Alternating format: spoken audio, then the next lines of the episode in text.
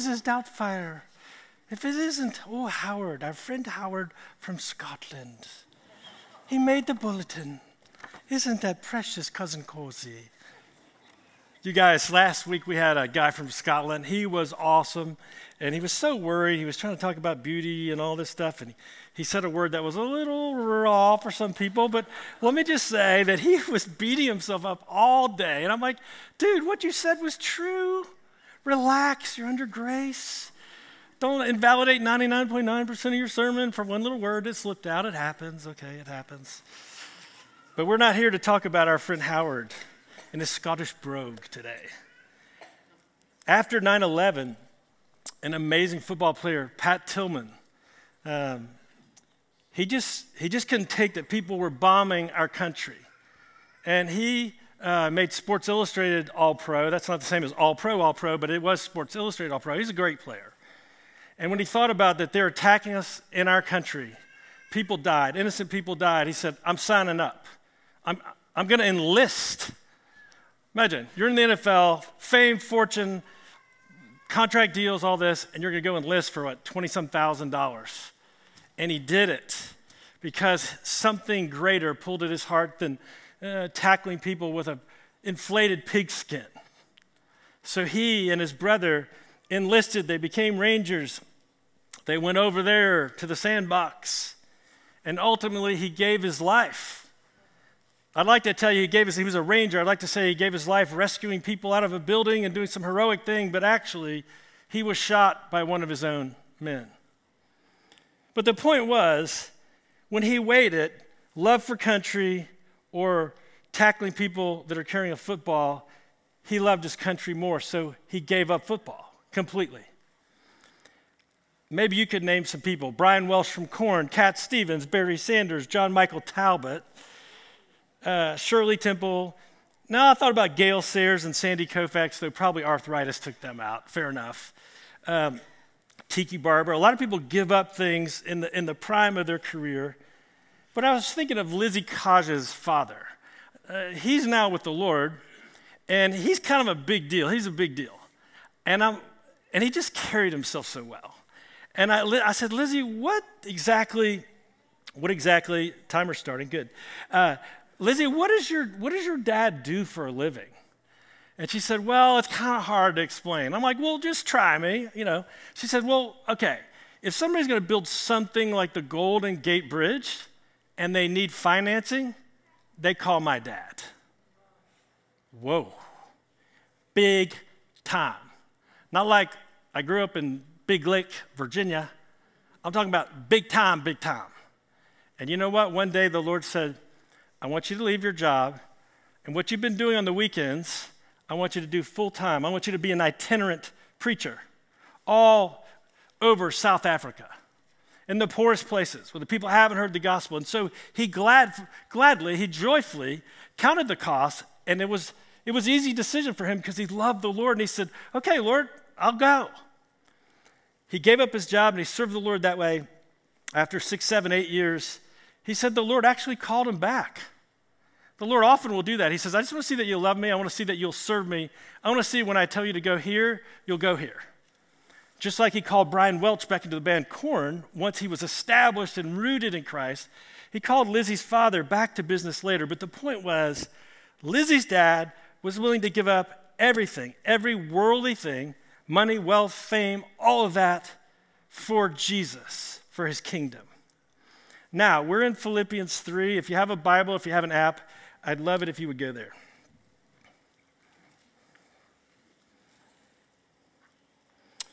So we start in Philippians 3. Uh, we begin at verse 7. And Paul starts out talking, and he's, we're going to have to go backwards in a second, but for now, grab verse 7. Paul says this whatever gain that I had, whatever gain I had, I counted as lost for the sake of Christ. Do you get that? Whatever gain I had, I counted as lost for the sake of Christ. Now, the, that, that makes us ask a question. The first question is well, what gain did Paul have? Well, fortunately, you don't have to be Einstein to figure it out. You just have to go up a couple verses. Look up in uh, Philippians chapter 3, verses 4 and 6. So, he's talking about the life he had previously that he gave up to follow Christ. He says, Though I myself have reason for confidence in the flesh also, if anyone else thinks he has a reason for confidence in the flesh, I, Paul, have more. In other words, I'm the greatest. He kind of reminds me of Muhammad Ali. I'm the greatest. And you guys think you have something to brag about? I got more to brag about. That's what he was saying. If anyone thinks he has reason for confidence in the flesh, I have more. And then he describes his Jewish heritage, his religious heritage, as a pedigree. I was circumcised on the eighth day, check. Of the people, people of Israel, God's people, check. Of the tribe of Benjamin, that's the same tribe Saul, the first king, came from, check. A Hebrew of Hebrews, check. As to the law, a Pharisee. And the Pharisees were amazing, unlike the Sadducees who just got their hands around the first five books of the Old Testament. And the Pharisees put their hands around all, well, not 66, all uh, 39 books, thank you, 39 books, but also the oral traditions and the teachings of the elders, rules upon rules upon rules, and he was keeping all of them. Hmm. He says, as to zeal, if you want to know if my heart was in it, as to zeal, I was a persecutor of the church. As to righteousness under the law, I was blameless. Well, excuse me if there's any word of scripture I, I struggle with, it's that statement. Well, that doesn't mean God said he was blameless, he, he said he was blameless, right? But what do we know about that scripturally? What does 1 John 1 say? If we say we don't sin, we deceive ourselves, and the truth is not in us. But from Paul's perspective, as a person, he said, There's no greater person. There's no more faithful man of God. I am a man of God. I've put it all on the line. And that was his pedigree. But then he says in verse 7 But whatever I gained, I now count as lost. Just like Lizzie's father said, You know, I love all this business stuff, I love making millions of dollars.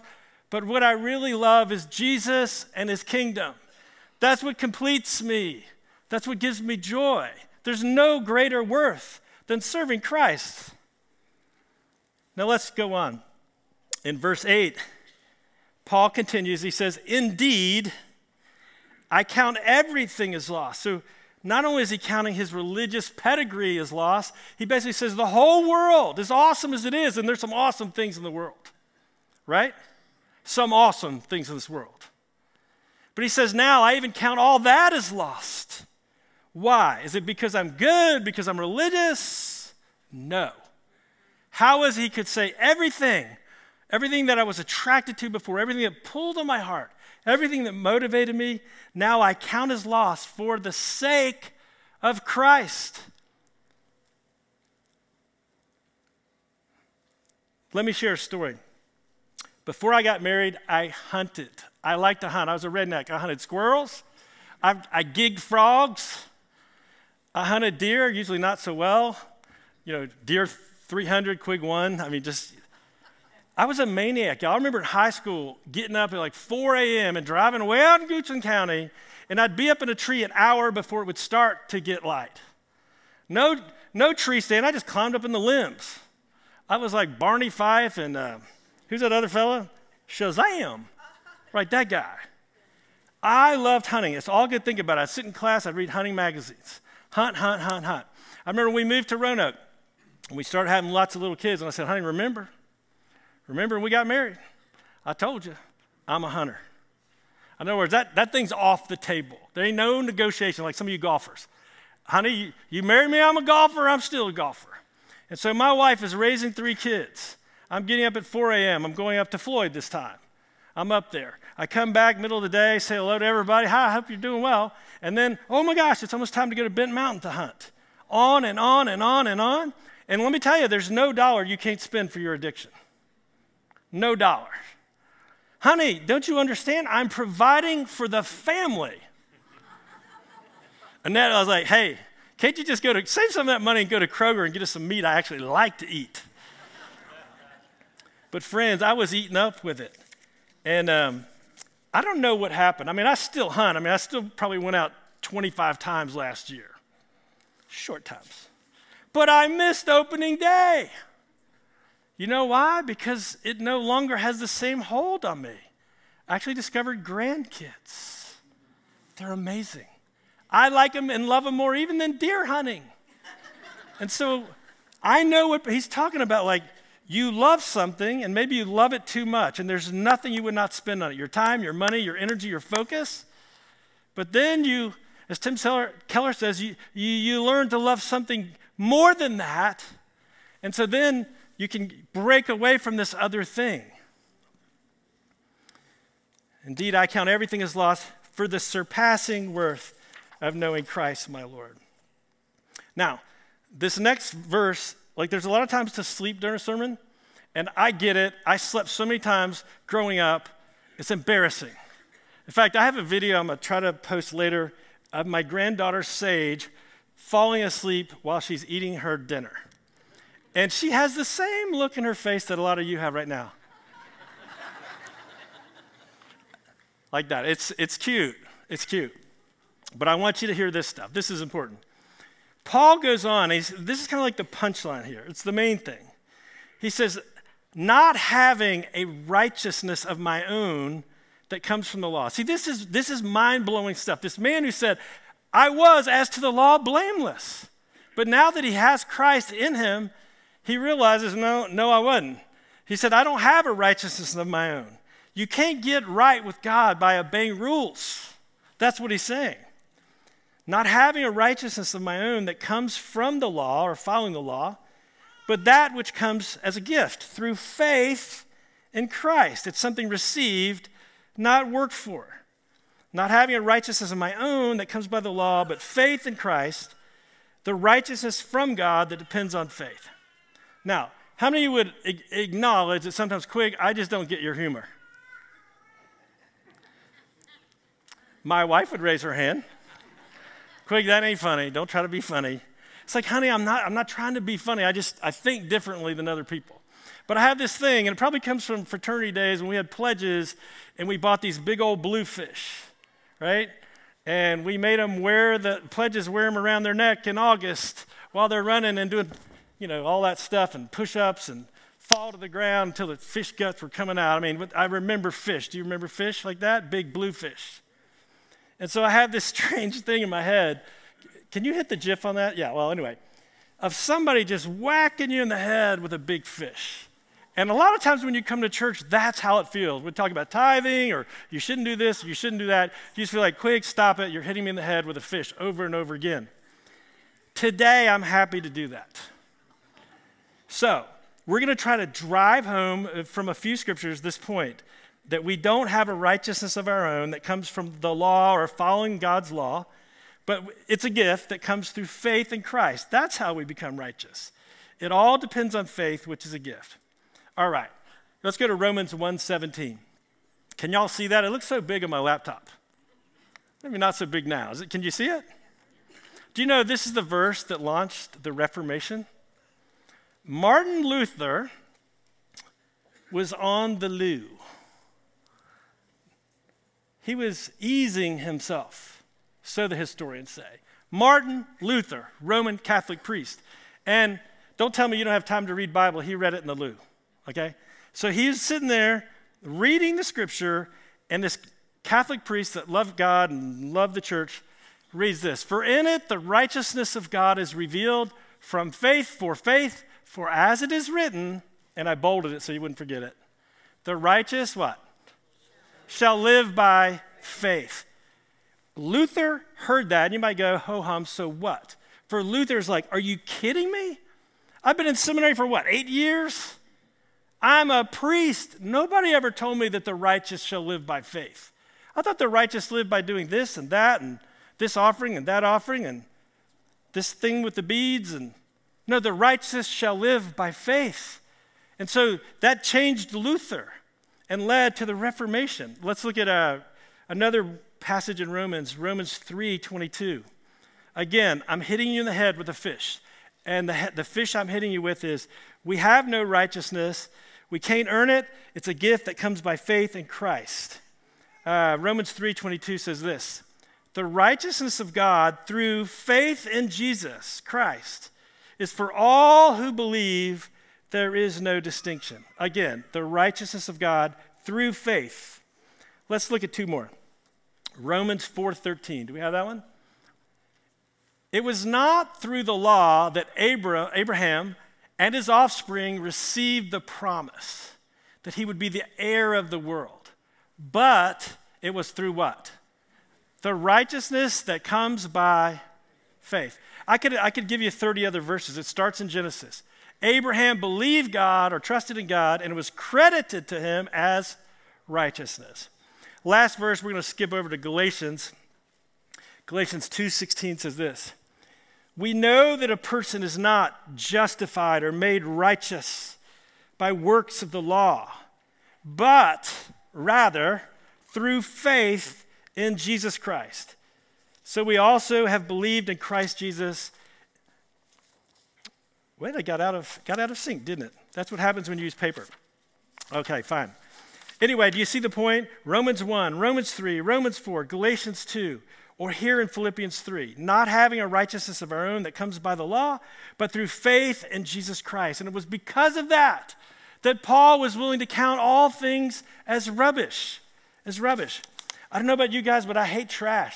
I hate vomit worse, but I really hate trash. And I hate it like when the thing sits in our house, like a barbaric idea to put dead animals and food and all that stuff in a bag and let it sit in your house for a week as it degrades and it smells up your house. And you come with Febreze. Friends, it's disgusting. Let's go, let's go back to the Bible. What verse are we on? Oh, here we go, here we go, here we go. So, we start in verse 9. It says this that I may gain Christ and be found in him. I will count all things, count them as rubbish. As rubbish. No, that's an English word. That's a word you don't say often. When's the last time you said the word rubbish? What do we say as Americans? Americans. Trash. Take the trash out. But if you call Howard in Scotland or somebody in England, they'll say something about the rubbish bin. I'm like, what? Rubbish. Rubbish. Rubbish is trash. It's disgusting. It's smelly.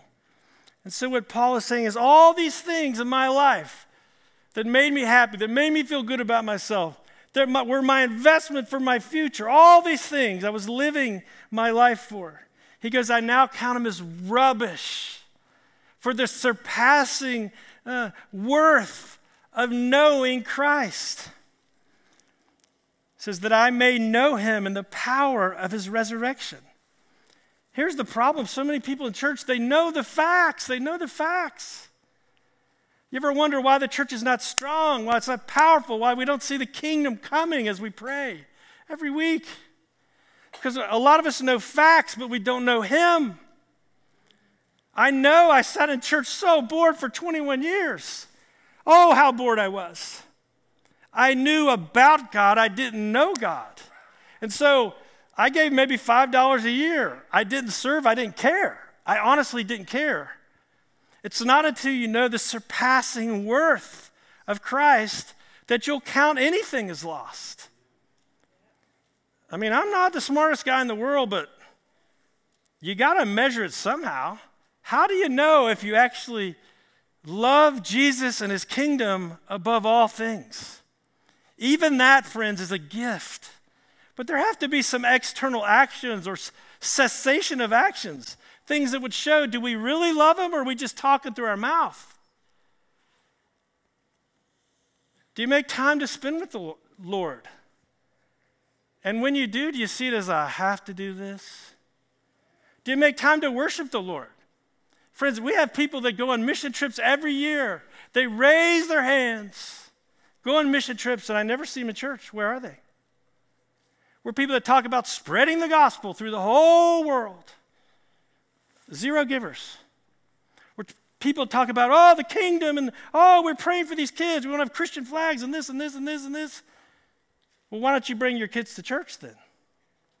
You see, I'm just dumbfounded. Tim Keller says, until you find something of greater worth, you'll never get up, give up the thing that you cling to that you think has ultimate worth. And so God is not calling us to uh, ramen and burlap and a miserable life. He's calling us to the kingdom. He's calling us to the kingdom and to joy and to, and to know Him. The worst thing in the world is to know about God but not know Him. Do you know Him? And what would be the evidence that you know Him? I asked myself the same question What would be the evidence that you know Him? I raised my hand when I was 12. Great. So did Adolf Hitler. I was baptized. Did you know Adolf Hitler was baptized? Friends, do you know him? It's in the intimacy of that relationship, the one Howard was trying to talk to you about last week and kind of fumbled on. It's in the intimacy of that relationship that you realize the riches of who he is. And so, like Paul, you could say, I count all other things as rubbish. Indeed, I count everything as lost for the surpassing worth of knowing Christ Jesus. All right, let's look at maybe one or two more verses. It goes on, it says, uh, for our, it says this in verse 10 that I may know him and the power of his resurrection, and I may share in his sufferings. Well, Lord, I don't want to share in any sufferings. I like to be comfortable. It's not until you know him that you can trust him. Do you think that all these people that gave their life for Christ were just that much more bold than you? No, I tell you, no, they're not more bold than you. But they knew Christ, they knew his love, they knew his security in him, they knew their future. They knew the Lord had them. And it says in verse 11, this is the strangest verse. It says this that by any means possible I may attain the resurrection from the dead. So this is confusing to me, okay? confusing. This whole passage is talking about the just will live by faith. Righteousness is not by following the law or rules, but it's a gift that we receive from Christ. Righteousness is from God, not earned. Righteousness is from God, not earned. Okay, so we're saying that through the whole passage. And then later in verse 12, it says, Christ Jesus has made me, Paul, his own. So do you see the security in that? So now in, in verse 11, when he says, Oh, well, hope by any means I may attain the resurrection from the dead, we're tempted to say he's not even sure if he's going to heaven.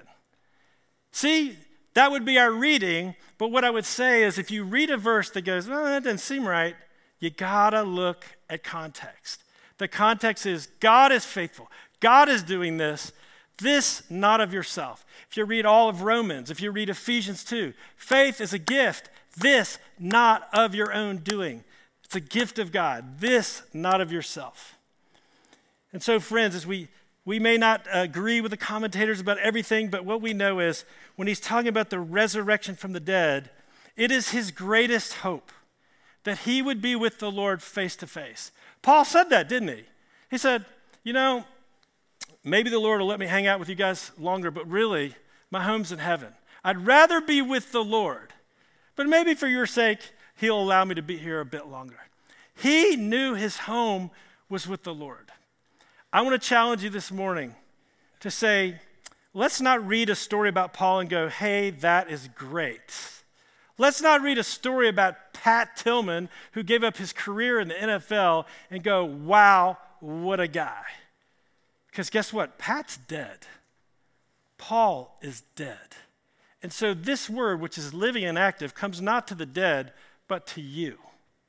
The question is do you know the surpassing worth of Christ. Until you do, you'll never count it all as rubbish. And you'll continue, as C.S. Lewis says, contenting yourself making mud pies in a slum rather than going to a holiday at the sea. The blessing of God Almighty, the Father, and the Son, and the Holy Spirit. Amen.